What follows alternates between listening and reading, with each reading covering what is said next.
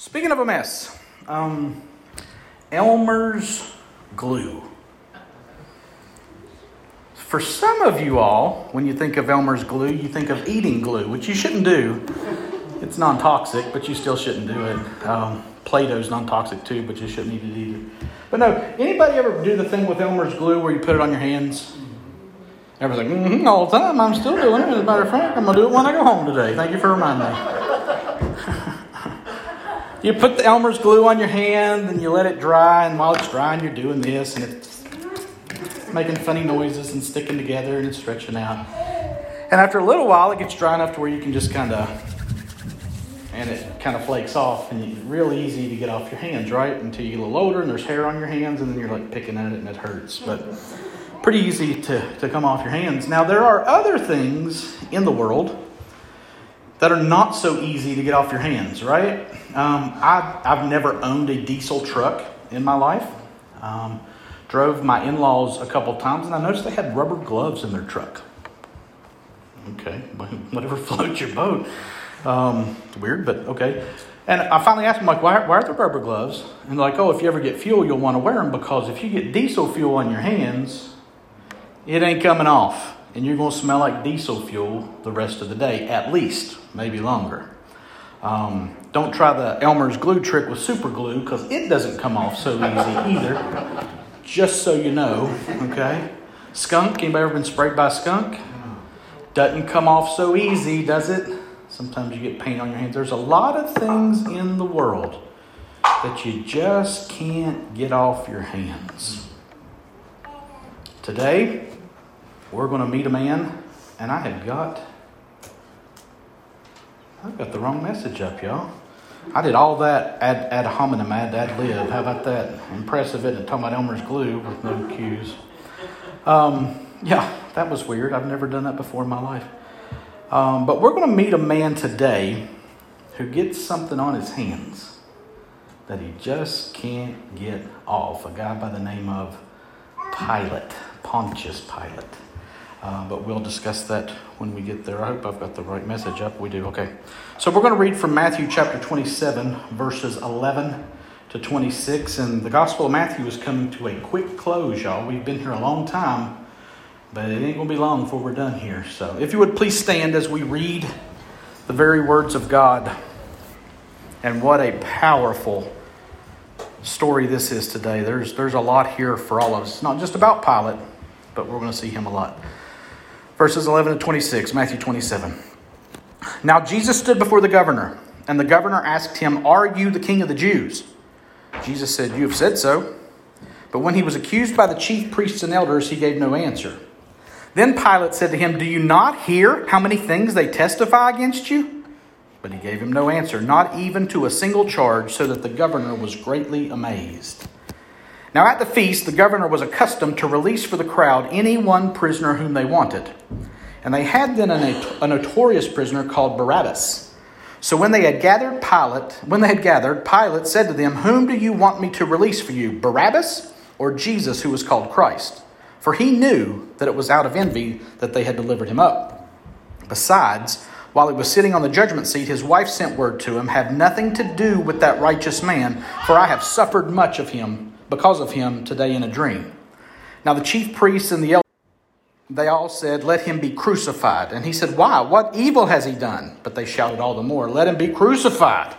So when Pilate saw that he was gaining nothing, but rather that a riot was beginning, he took water and washed his hands before the crowd, saying, I am innocent of this man's blood. See to it yourselves. And all the people answered, His blood be on us and on our children. Then he released for them Barabbas and having scourged Jesus, delivered him to be crucified. Let's pray. Father, help us in this time to see, hear, know, and obey your word. May it be by the power of your Spirit, not by human reasoning, not by human reckoning, not by human working, but by the supernatural, omnipotent power of your Holy Spirit. God, we ask for that in Jesus' name. Amen. You may be seated. You guys have stood a lot today, right? Sorry, not sorry. So, verse 11 Now Jesus stood before the governor, and the governor asked him, Are you the king of the Jews? Jesus said, You have said so. Now, I find this, it's a quick transition here in Matthew, and just so you know, up front, um, we're just going to take into account almost predominantly, almost completely, Matthew's account of this transaction. There's a lot more detail between Mark, Luke, and John of this account, and some things we don't see here that, that you do see there. Um, we're going strictly by Matthew's perspective here because it's a bigger passage and we didn't have a whole lot of time to go back and forth. Um, but there's a quick transition here, okay? Um, and it's a pretty interesting transition because when last we left Jesus, when he was with the chief priests and the elders, which was actually two weeks ago, they had found him quote unquote guilty of blasphemy after he had quoted Daniel 7 and said, They would see the Son of Man seated at the right hand of power and coming on the clouds of heaven. And he had said that in response to their asking him if he was the Christ, the Son of God.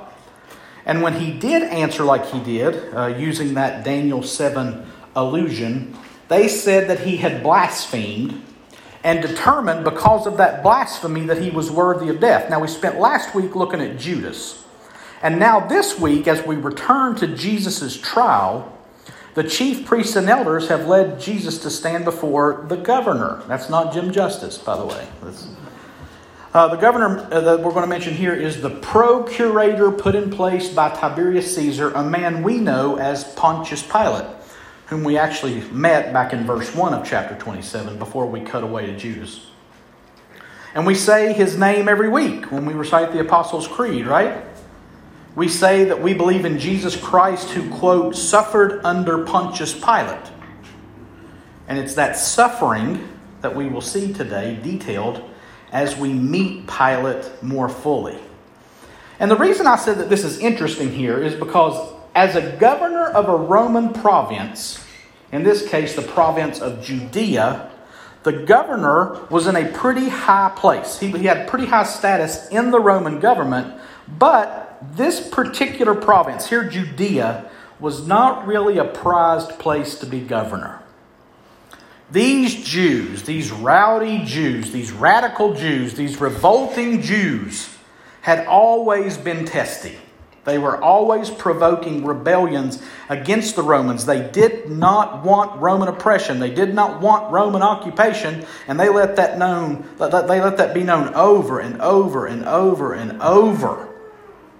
And having always been a very high stress area, with these people constantly revolting against the Romans, the governor of Judea, in this case, Pilate, had the impossible job of being loyal to Caesar and being friendly to the locals. Well, it was kind of like oil and water. It's like there was no cooperation between the Jews and the Romans because the Jews didn't want the Romans there, and the Romans would have just soon wiped them off the face of the earth and be done with them. So Pilate's put in place as the governor of Judea to keep a tenuous peace between these two parties. And Pilate wasn't very good at his job. Uh, John MacArthur points out three significant instances where Pilate really failed the test. The first time is when he was installed as governor. He marched into town with soldiers, which the Jews wouldn't have liked, but it was a, show, it was a show of strength. But those soldiers were carrying poles, and they would have had two images up top. They'd have had the, the Roman eagle, and they would have had an image of Caesar. Okay, this graven image. Well, are the Jews into graven images? Distinctly not. Those are idols. And so the Jews are in an uproar because the Romans are marching into town with idols. And so they have a big blow up there. That's when Pilate was first installed. The second big blow up that he had, he needed some money to build an aqueduct into the city. Well, where do you think he got the money? He goes into the temple treasury and takes money out of the Jewish temple treasury to build his aqueduct. How do you think the Jews responded to that? Revolt. Okay, second revolt under Pilate. The third time, um, he, he had soldiers come in and they had Caesar's name emblazoned on their shields, and the Jews rioted again, saying, This is idolatry. We do not worship Caesar, we only worship the one true God. So, three big rebellions within probably five or six years of each other. And so Pilate's standing there going, I don't know what to do. I don't know how to keep Caesar happy and keep these people happy. Pilate could never just find the balance and keep Caesar and the Jews happy. And it was weighing on him. And he knows, Pilate knows, that at this point of his life, in this record that we're reading today, that if there's a report of unrest or riot in this province again, Caesar will have him removed. And after removal, you don't just get removed from a governmental post in the Roman Empire, you're probably going to lose your head too because you failed. And they don't put up with failure in the Roman Empire. So here, in our account today, here come the Jewish religious leaders with a guy in chains, showing up to Pilate's place early in the morning, asking to have this guy put to death. But do they bring the charge of blasphemy to Pilate? Interestingly, that's why I saying was interesting, and obviously not. Because what does Pilate ask Jesus here? Does he ask him anything religious? No. He asks Jesus, Are you the king of the Jews? So, somewhere between Caiaphas' palace and Pilate's place here, these Jewish leaders, knowing that they can't execute someone on their own because the Romans didn't give them that power, and they wanted Jesus dead, somewhere between Caiaphas and Pilate, they come to Pilate and accuse Jesus of seeking kingship of the Jewish people. Which, if you'll remember, we've said that Matthew's whole goal in writing this gospel from chapter 1, verse 1, was to present Jesus as what? The King of the Jews. That's his whole goal. So Jesus is really the King of the Jews, but that's not the conclusion that the illegal trial from the night before had reached, right?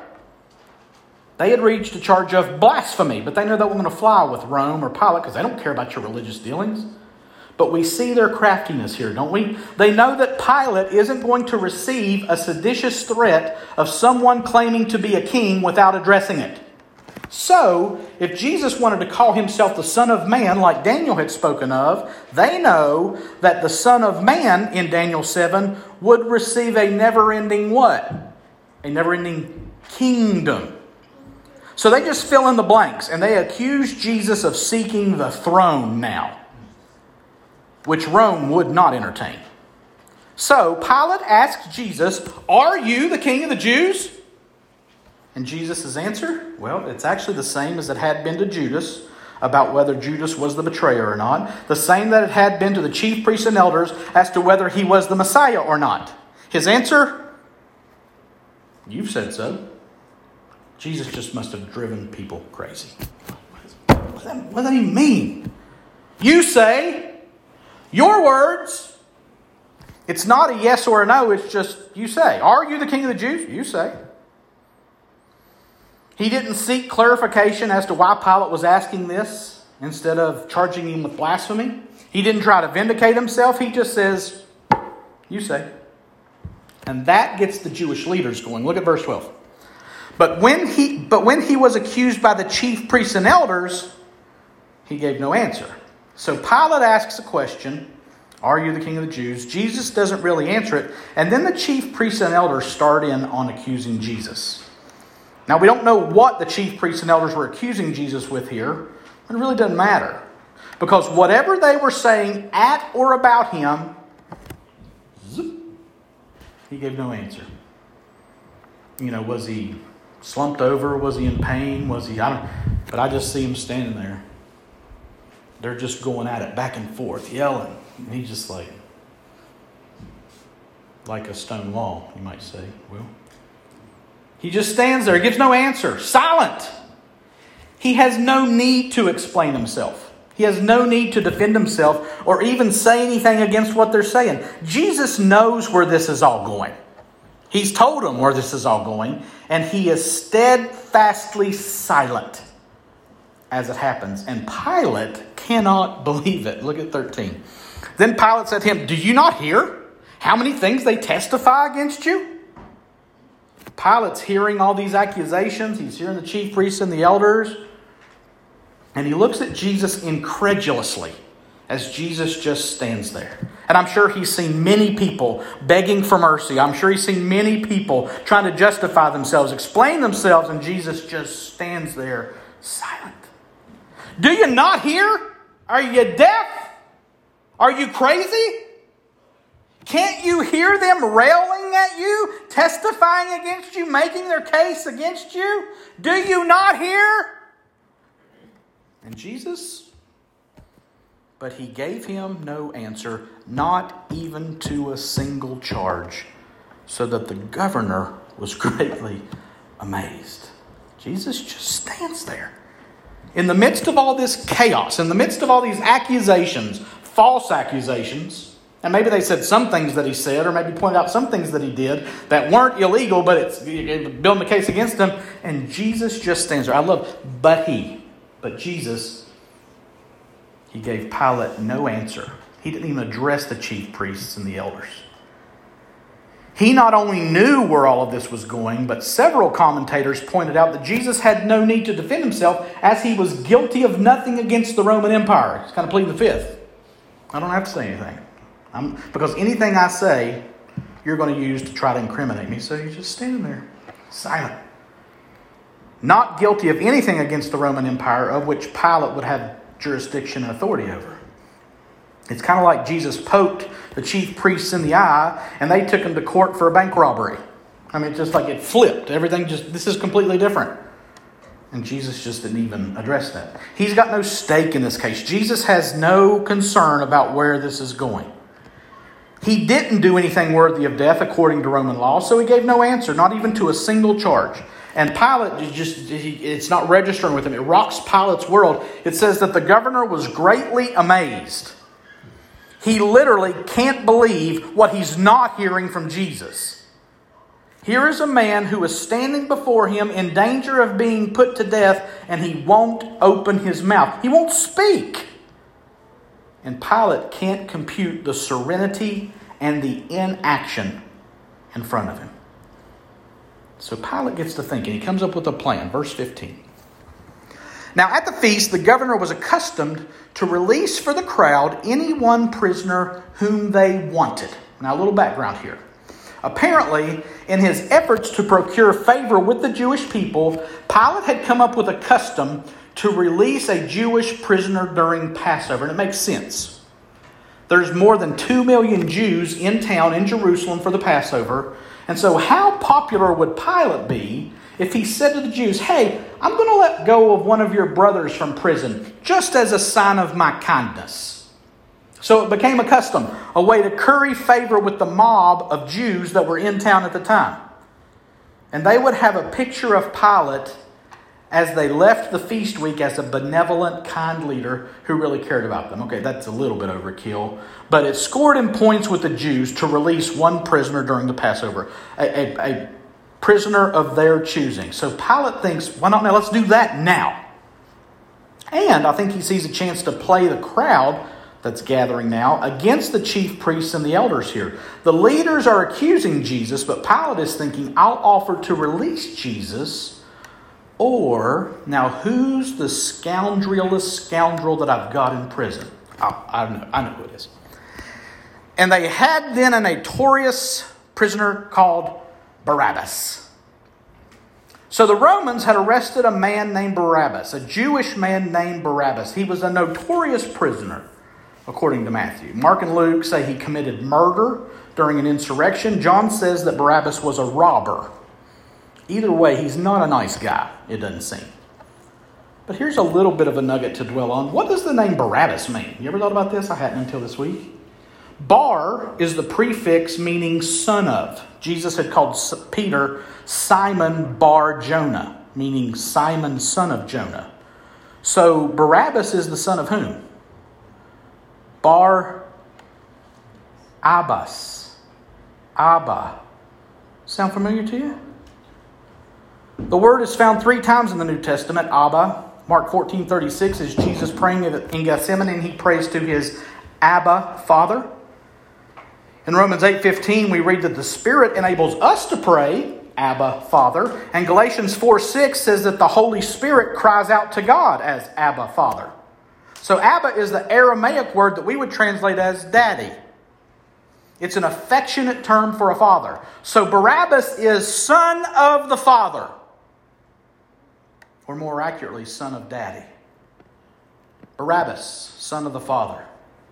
And to add even a little more spice to this, some ancient manuscripts of Matthew's gospel include another name with Barabbas. These older manuscripts call him Jesus Barabbas. His name very well may have been Jesus, Son of the Father. So there's that. But he's a scoundrel. So Pilate says, I'll offer them nice Jesus or bad Jesus and see which one they pick. Surely they'll pick bad, uh, nice Jesus to be released, surely. So he offers them a, a choice here in verse 17. So when they had gathered, Pilate said to them, Whom do you want me to release for you? Barabbas? Bad Jesus? Or Jesus who is called Christ? Now, it would seem from this verse and from what follows that a crowd, a big crowd, has gathered to see what's going on. And it's to this crowd, again, Pilate would release a prisoner to the crowd. It's to this crowd that Pilate is offering a choice as to whom he will release from his stable of Jewish prisoners. So when they had gathered, Pilate said to them to the crowd, "Whom do you want whom do you want me to release for you, Barabbas or Jesus who is called Christ?" Now it's not recorded here in Matthew that Jesus had used this title of Christ, but it's obvious that the Jewish leaders were using this to accuse him. And it makes sense. Because the Messiah was going to come and topple the Roman oppressors, wasn't he? In the Jewish mind, he was. So Pilate asks the crowd, Whom is it that they want released? Who is going to win the beauty contest? The popularity contest. Whomever the crowd picks wins and gets to go free. So, which son of the father is more popular with the crowd? The robber, murderer, insurrectionist guy? or this one who's called Christ, the anointed one, the Messiah? Would you rather me give you the gum off the bottom of my shoe or a million dollars? Pick whichever one you want. That's Pilate's thinking here. Idiot, dummy, jerk guy? Really nice, seemingly deliverer guy. Which, which one you want, Jews? I'll release to you whichever one you want. Surely, surely, this crowd would want me to release this seemingly innocent man, not the vagrant, surely. And verse 18 reiterates this. For he, Pilate, knew that it was out of envy that they, the chief priests, had delivered him, Jesus, up. Now, Pilate's not a dummy, okay? Don't think he's a dummy. You don't get to where he is in the Roman government being a, a dummy. He's a pretty sharp guy, so don't miss that. He knew, it says, that he recognizes that it was out of envy that the Jewish leaders had brought Jesus for accusation. Pilate, again, is governor of the province of Judea. He has surely heard of the things going on in Jerusalem in this time of Passover. And while he may not care about their customs or their feast, it was his job to keep his finger on the pulse of this town. And this town is thumping at this time of Passover. So he could tell that the Jewish leaders were acting out of jealousy. Okay? Pilate's heard the name Jesus. He's heard of the reports and he's hearing the crowds and he's, he's hearing them chant something last Sunday about Hosanna. I don't know. And who, what's going on? It's, it's this guy. He's from up north and he's on the foal of a donkey, but they seem to really like him. Oh, okay. And he puts two and two together here and he says, These chief priests and elders must not like the fact that this guy's so popular and so ultimately, they're acting out of jealousy, Pilate deduces, and ultimately, that's out of fear. The chief priests and the elders hate Jesus because they ain't Jesus. So Pilate thinks this easy choice of prisoners will easily lead to a landslide victory for this one the chief priests were accusing of being the Jewish Messiah. This election was going to be huge. It's going to be monstrous. It's going to be very big. It's going to be the biggest election they've ever seen in their lives. It's going to be a landslide victory like nothing they've ever seen. Surely it's going to be. But something happens curiously here. Verse 19. Besides, while he was sitting on the judgment seat, his wife sent word to him Have nothing to do with that righteous man, for I have suffered much because of him today in a dream. So, in the midst of all this mayhem and chaos, Pilate gets a text from his wife at work. while he's out on the judgment seat, which was out on the public square where everyone could see that a trial was going on, his wife, who's his, who history tells us was named Procula, not Dracula, Procula, she sends him a message while he's out doing his work. And her message was Have nothing to do with that righteous man, for I have suffered much because of him today in a dream. Now, ain't that peculiar? In the midst of a legal proceeding, Pilate gets a message from his wife, who had no skin in this game at all, that urges Pilate to let Jesus go. Have nothing to do with this righteous man. What a statement. Pilate let him go. Have nothing to do with him. Get rid of him. He's righteous. For, she says, I have suffered much because of him today in a dream. Now we know from other accounts, Mark says that Jesus is crucified at 9 a.m. at the third hour. So this is happening before 9 a.m., okay, early in the morning. So all this happened in the early morning before 9 a.m. And apparently, just before all this mayhem, Procula had a dream that troubled her, and it was about Jesus. I had terrible dreams all night long last night, and I woke up just feeling, ugh. You know what I'm saying? She had one of those dreams, and it was about Jesus, and she can't shake it. Now, imagine being a judge in a court today and your phone buzzes in the middle of a proceeding, you get a message during the trial, and you're reading it, you're not supposed to because you're working. And just before you reach your verdict, your wife texts you and says, Let this guy go. He's innocent. I had a bad dream about him. All right, sounds good to me. You're innocent. Go home. Yeah. that's not going to work. yeah, that's not going to fly. But it must have held some weight to Pilate. He's troubled anyway. He's trying to figure this out, and then his wife gets involved. And this verse started with besides, which ties it to his efforts to have Jesus released via the which prisoner goes free game. So now Pilate is caught between Rome, the Jews, and his wife. Guy can't win. And while he's trying to figure out what to do, the chief priests and the elders are busy. Look at verse 20. Now the chief priests and the elders persuaded the crowd to ask for Barabbas and destroy Jesus. Somehow, some way, the power brokers, the chief priests and the elders, have been working their dark magic and getting the public sentiment to be or go against Jesus. Now, how did they do that? Not sure.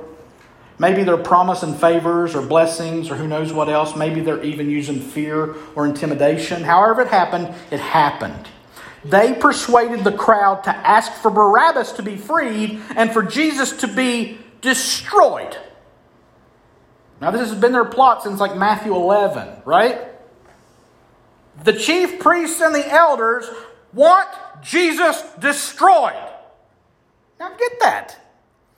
Five days ago, before this, this town was abuzz with a full mounted Jesus with cries of Hosanna, save us now, blessed is he who comes in the name of the Lord.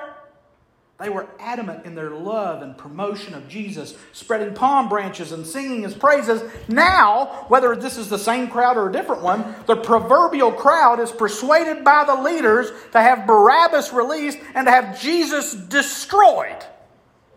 Wow. And Pilate wants to make sure that he's reading all this correctly. Verse 21 The governor again said to them, Which of the two do you want me to release for you? And they said, Barabbas. So Pilate asks again, Which one do you want me? Now, this is Barabbas. If you want Barabbas released, say Barabbas. If you want Jesus, the Christ, released, say Jesus. And they say Barabbas. This crowd, now completely under the sway of the mob mentality, says clearly Barabbas. We want Barabbas to be free. This robber, murderer, insurrectionist guy, we, we want him to be free. Let him go.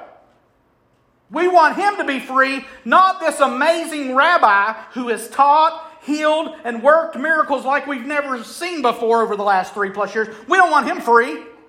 We want the robber to be free. I mean, right? The old adage is a person is smart and people are stupid. And these stupid people, stirred up as a mob, ask for Barabbas to walk free. But if he goes free, then what about Jesus? Pilate says. Pilate said to them, Then, then what shall I do with Jesus, who's called Christ? And they all said, Let him be crucified. So Pilate's like, Okay, I'll let Barabbas go. But then what shall I? What shall I do with Jesus, who is called Christ? And I think it's interesting in Matthew's account that this is the second time Pilate refers to Jesus this way Jesus, who was called the Christ. Now, whether he's mocking Jesus with that title, trying to figure it all out, or whatever, Pilate keeps referring back to the accusations of Jesus being the Christ, the Messiah. What do you want me to do with your Messiah? What shall I do with Jesus who's called Christ? And they all said, they all said, they all said, let him be crucified. They all said it in one voice, one accord, without doubt or hesitation. Let him be crucified. You Romans know how to brutally murder people. We want that for this guy. Crucify him. Torture him until his life is gone. Let him be crucified. Hosanna, crucify him. Blessed is he who comes in the name of the Lord. Crucify him. Save us now. Crucify him. Crucify him. Crucify him. And Pilate said, Why? What evil has he done? But they shouted all the more, Let him be crucified. And Pilate just can't figure it out. What is going on here? So he asks, Why? Why? What evil has this guy done? I haven't heard anything that comes close to amounting to being worthy of death. Why? What evil has he done? But they shouted all the more, let him be crucified. It's a full blown mob at this point. The bloodthirsty throng has their minds made up, or their mind, their collective mind made up, and like a primal pack of dogs, they are in full attack mode, foaming at the perpetual mouth, unreasoning, unfettered, crying out to have the Son of God crucified. I can't help but think that there were those in the crowd who didn't know or care what was going on, but were carried along by the terrible tide of hate and bloodlust. Who is it? I don't care. Crucify him! What's going on? What's it doesn't matter. Crucify him! Cru- uh, crucify him! Crucify him! Let him be crucified. And the volume and the chaos is rising. So now, now what, Pilate? So, when Pilate saw that he was gaining nothing, but rather that a riot was beginning. Uh oh.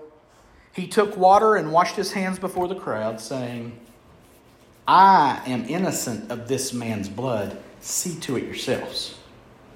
Now remember that Pilate is teetering between pleasing Caesar and pleasing the Jews. He can't tilt to one side or the other, and to please one runs a serious risk of setting off the other. So, when Pilate saw that he was gaining nothing, and don't miss that, Pilate is looking out for one person here, and it's himself.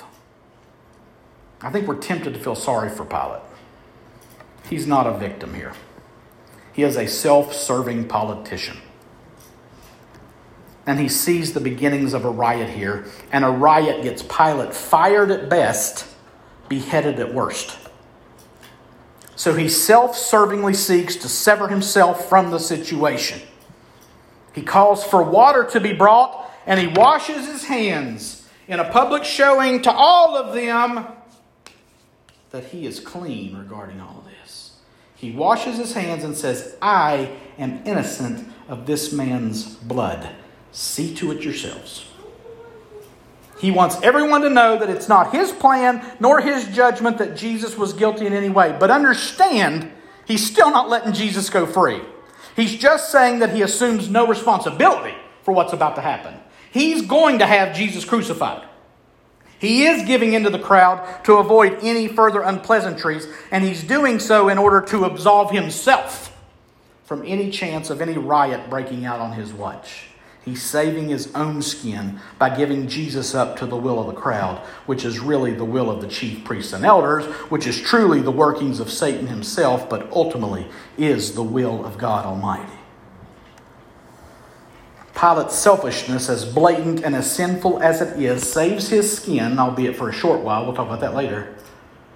But that selfishness is cowardly and is not a surprise to the maker of all things.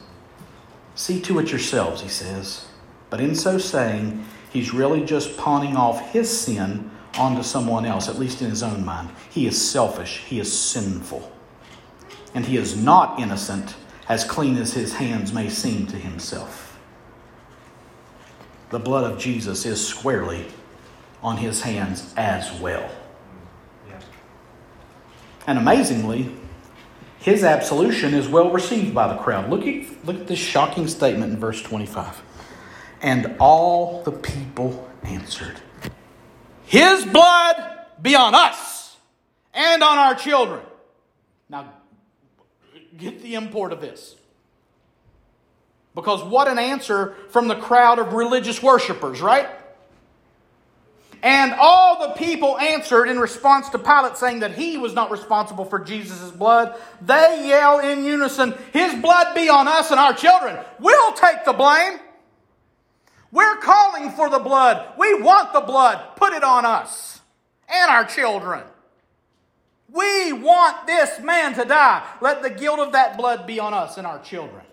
Now, how awful.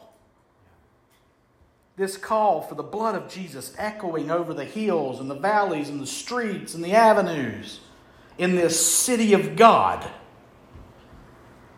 reflects the natural man, the unregenerate man who, dare I say again, is not neutral in his position about God.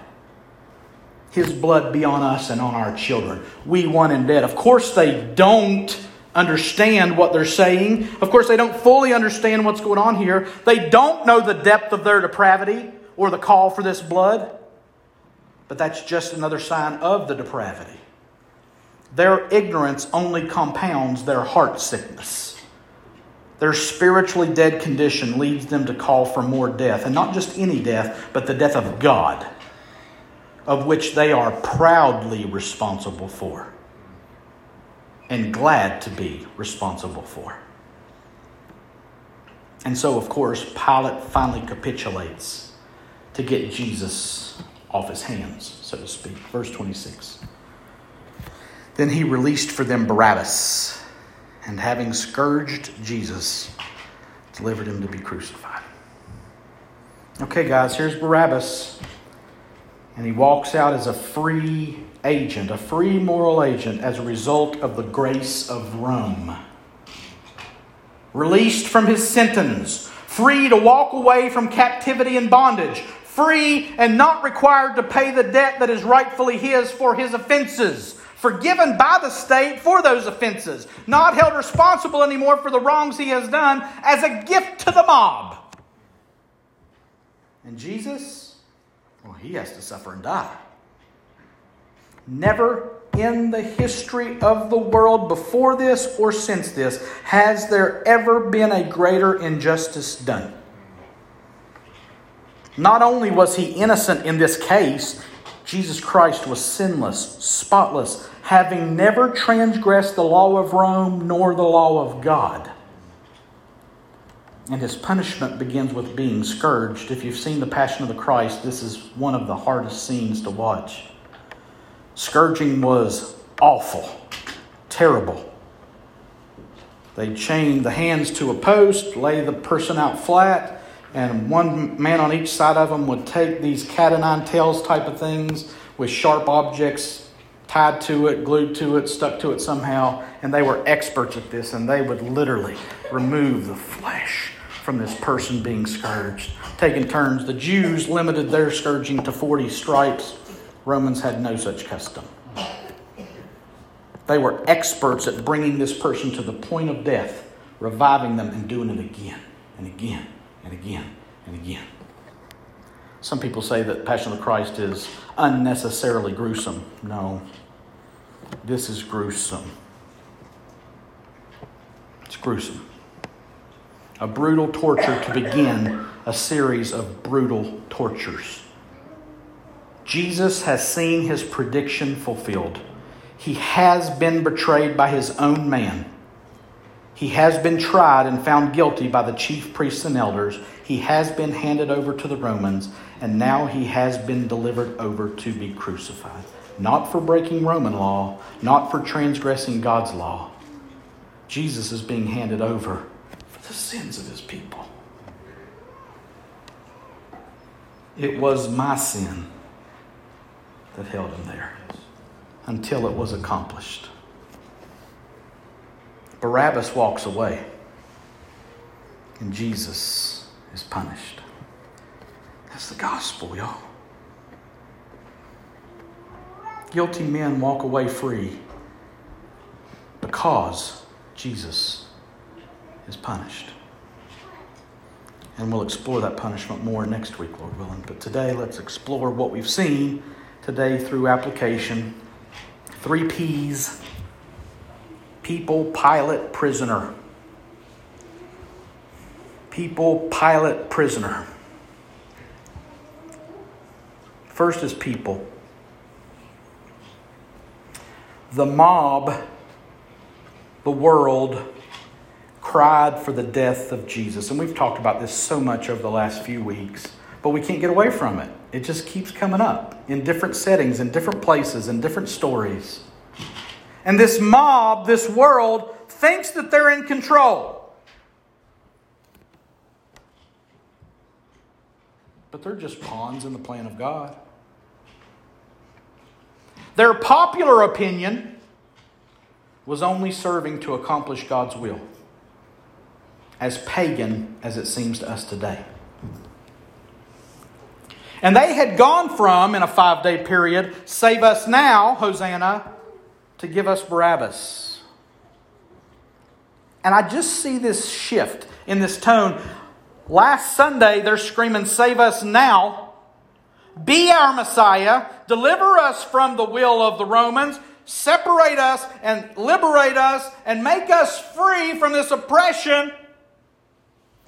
And when Jesus didn't do that, if you're not going to save us now, then crucify him.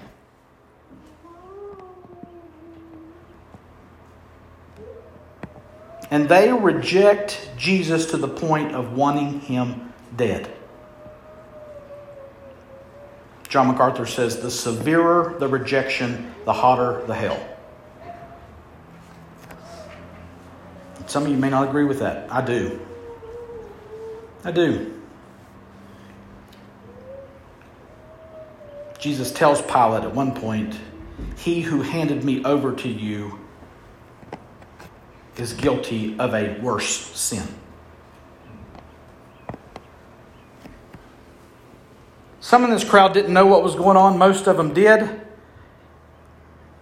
And their mob mentality, which I'm telling you today, we live in a world that is ruled by a mob mentality.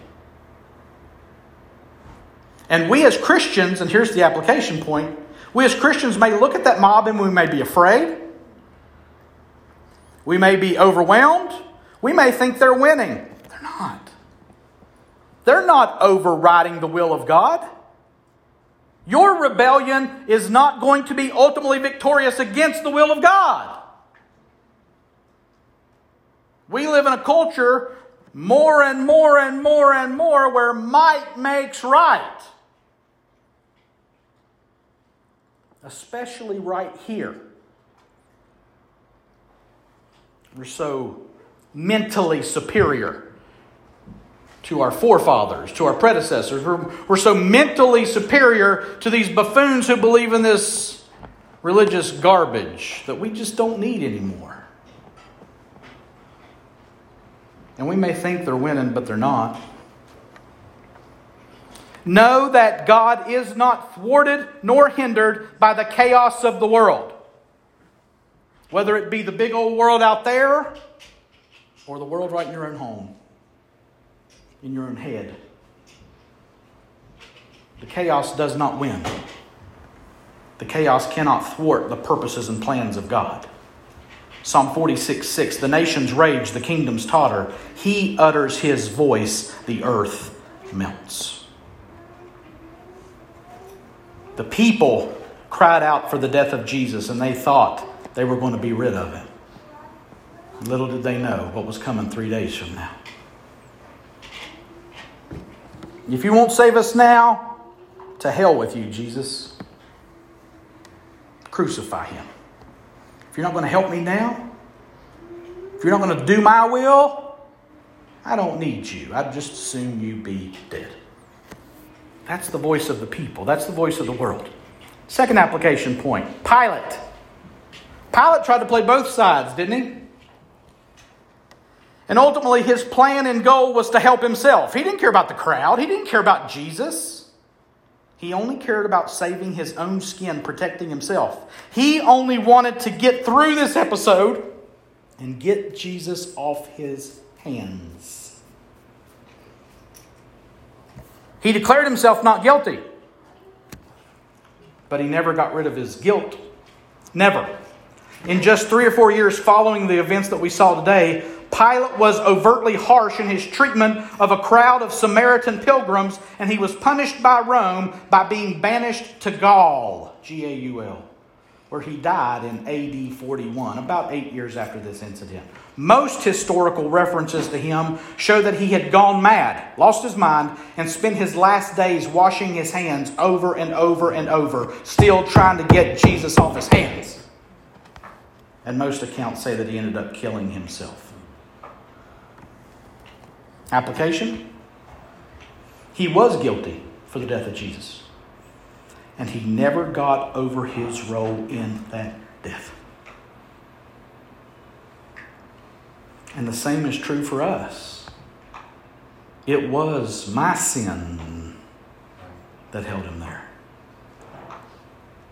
And his end will be our end unless we see that that real guilt is ours and ours alone, and there's only one way to handle it. It's not for me to wash my hands and try to convince myself that I'm okay. It's never going to work. The blood of Jesus is never coming off your hands. And that's either a wonderful thing or a terrible thing. Pilate says, I'll save myself. Pilate agrees with his wife that Jesus is a righteous man. Let's kill him anyway, because that's what's most expedient for me. That's what fits my agenda best. That's what's going to work best for me in this particular time. If I can just get through this time, everything will be fine. So I'll just push Jesus to the side. I don't need him right now. Go ahead and kill him. I'm innocent of it. I, I don't, I don't agree with it. I don't assent to it, but hey, do have, have, on, have at it yourself. and the blood never comes off. Hebrews 4 11 through 13 says this, and here's the application point for each and every single one of us. For the word of God is living and active, sharper than any two edged sword, piercing to the division of soul and of spirit, of joints and of marrow, and discerning the thoughts and intentions of the heart. And no creature is hidden from his sight, but all are naked and exposed to the eyes of him to whom we must give account. I don't care who you are, where you have been, where you are going. One day you will stand in front of God Almighty and you will give an account for what you did with the blood of Jesus. Either his blood has washed away my sins. Thank you, Jesus. Jesus, thank you. Or you're guilty of the blood of the Son of Man. That's the only two options you have. Pilate said, I Go ahead and kill him. I'll convince myself and try to convince you that it's not my fault. But the blood of Jesus is for the remission of sins, of which every single one of you have committed. Me too. The people say, kill him because of the mob mentality. Pilate says, fine, that's, that's fine, but I'm not guilty. And then there's the prisoner. What about Barabbas? Son of the Father. Jesus, son of the Father. The rebel, insurrectionist, murderer, robber guy. What happened to him? Don't know. We know he walked free. We know that a guilty man walked free that day, and an innocent man was crucified.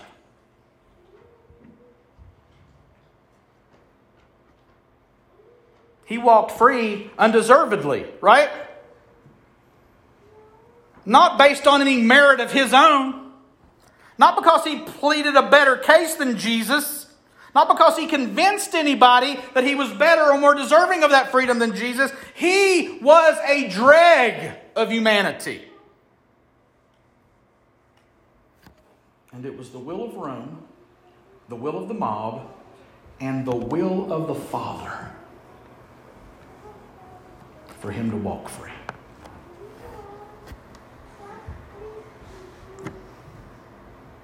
Me too. It's the will of the Father that me, a wretch, a rebel, a robber, a murderer, you're like, dude, you're a jerk. Yeah, I am. I am. And by the grace of God, I am a son of the Father. All I did to get into this relationship was to sin. God did the rest. And God looked through the crowd at me. and Said, let him go. I'll pay the penalty for his sins. I'll shed my own blood so that he can walk free.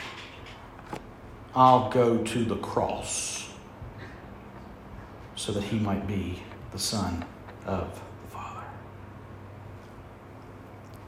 For our sake, 2 Corinthians 5.21 says, He made him to be sin who knew no sin, so that in him we might become the righteousness of God.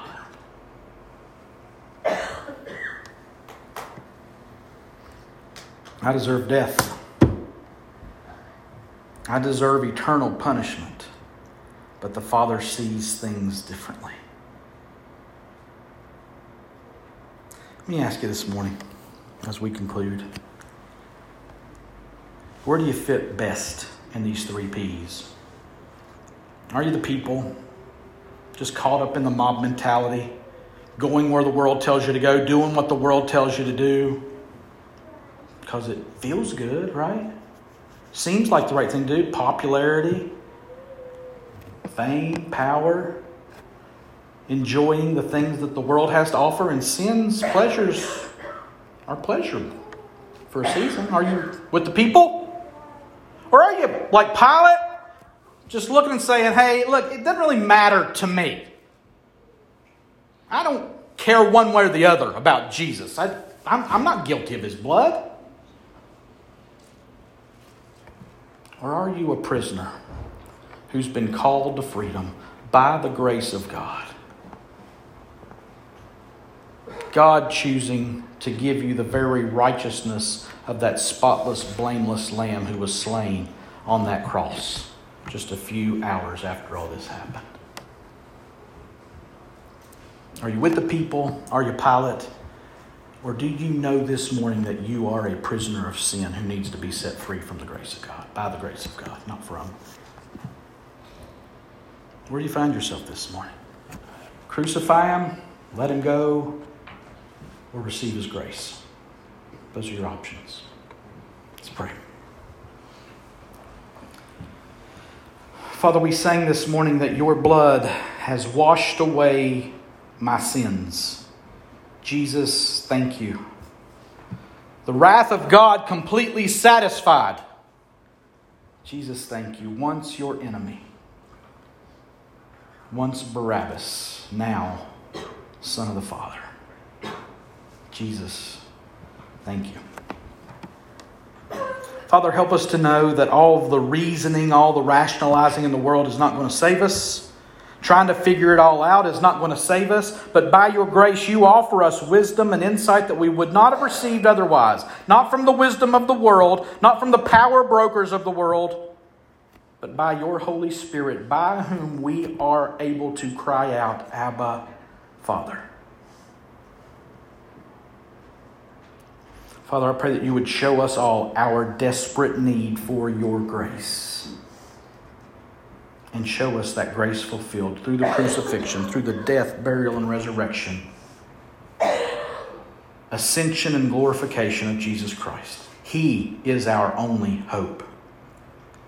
Yes, let his blood be on us and on our children, not in blood guilt, but in forgiveness because of that blood that comes because of his obedience, his perfect sacrifice.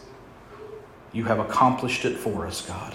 May we walk out of this building today as free men and women because of your grace. You've got to do it, God, and I pray that you would. I ask it in Jesus' name. Amen. Would you stand and receive a benediction?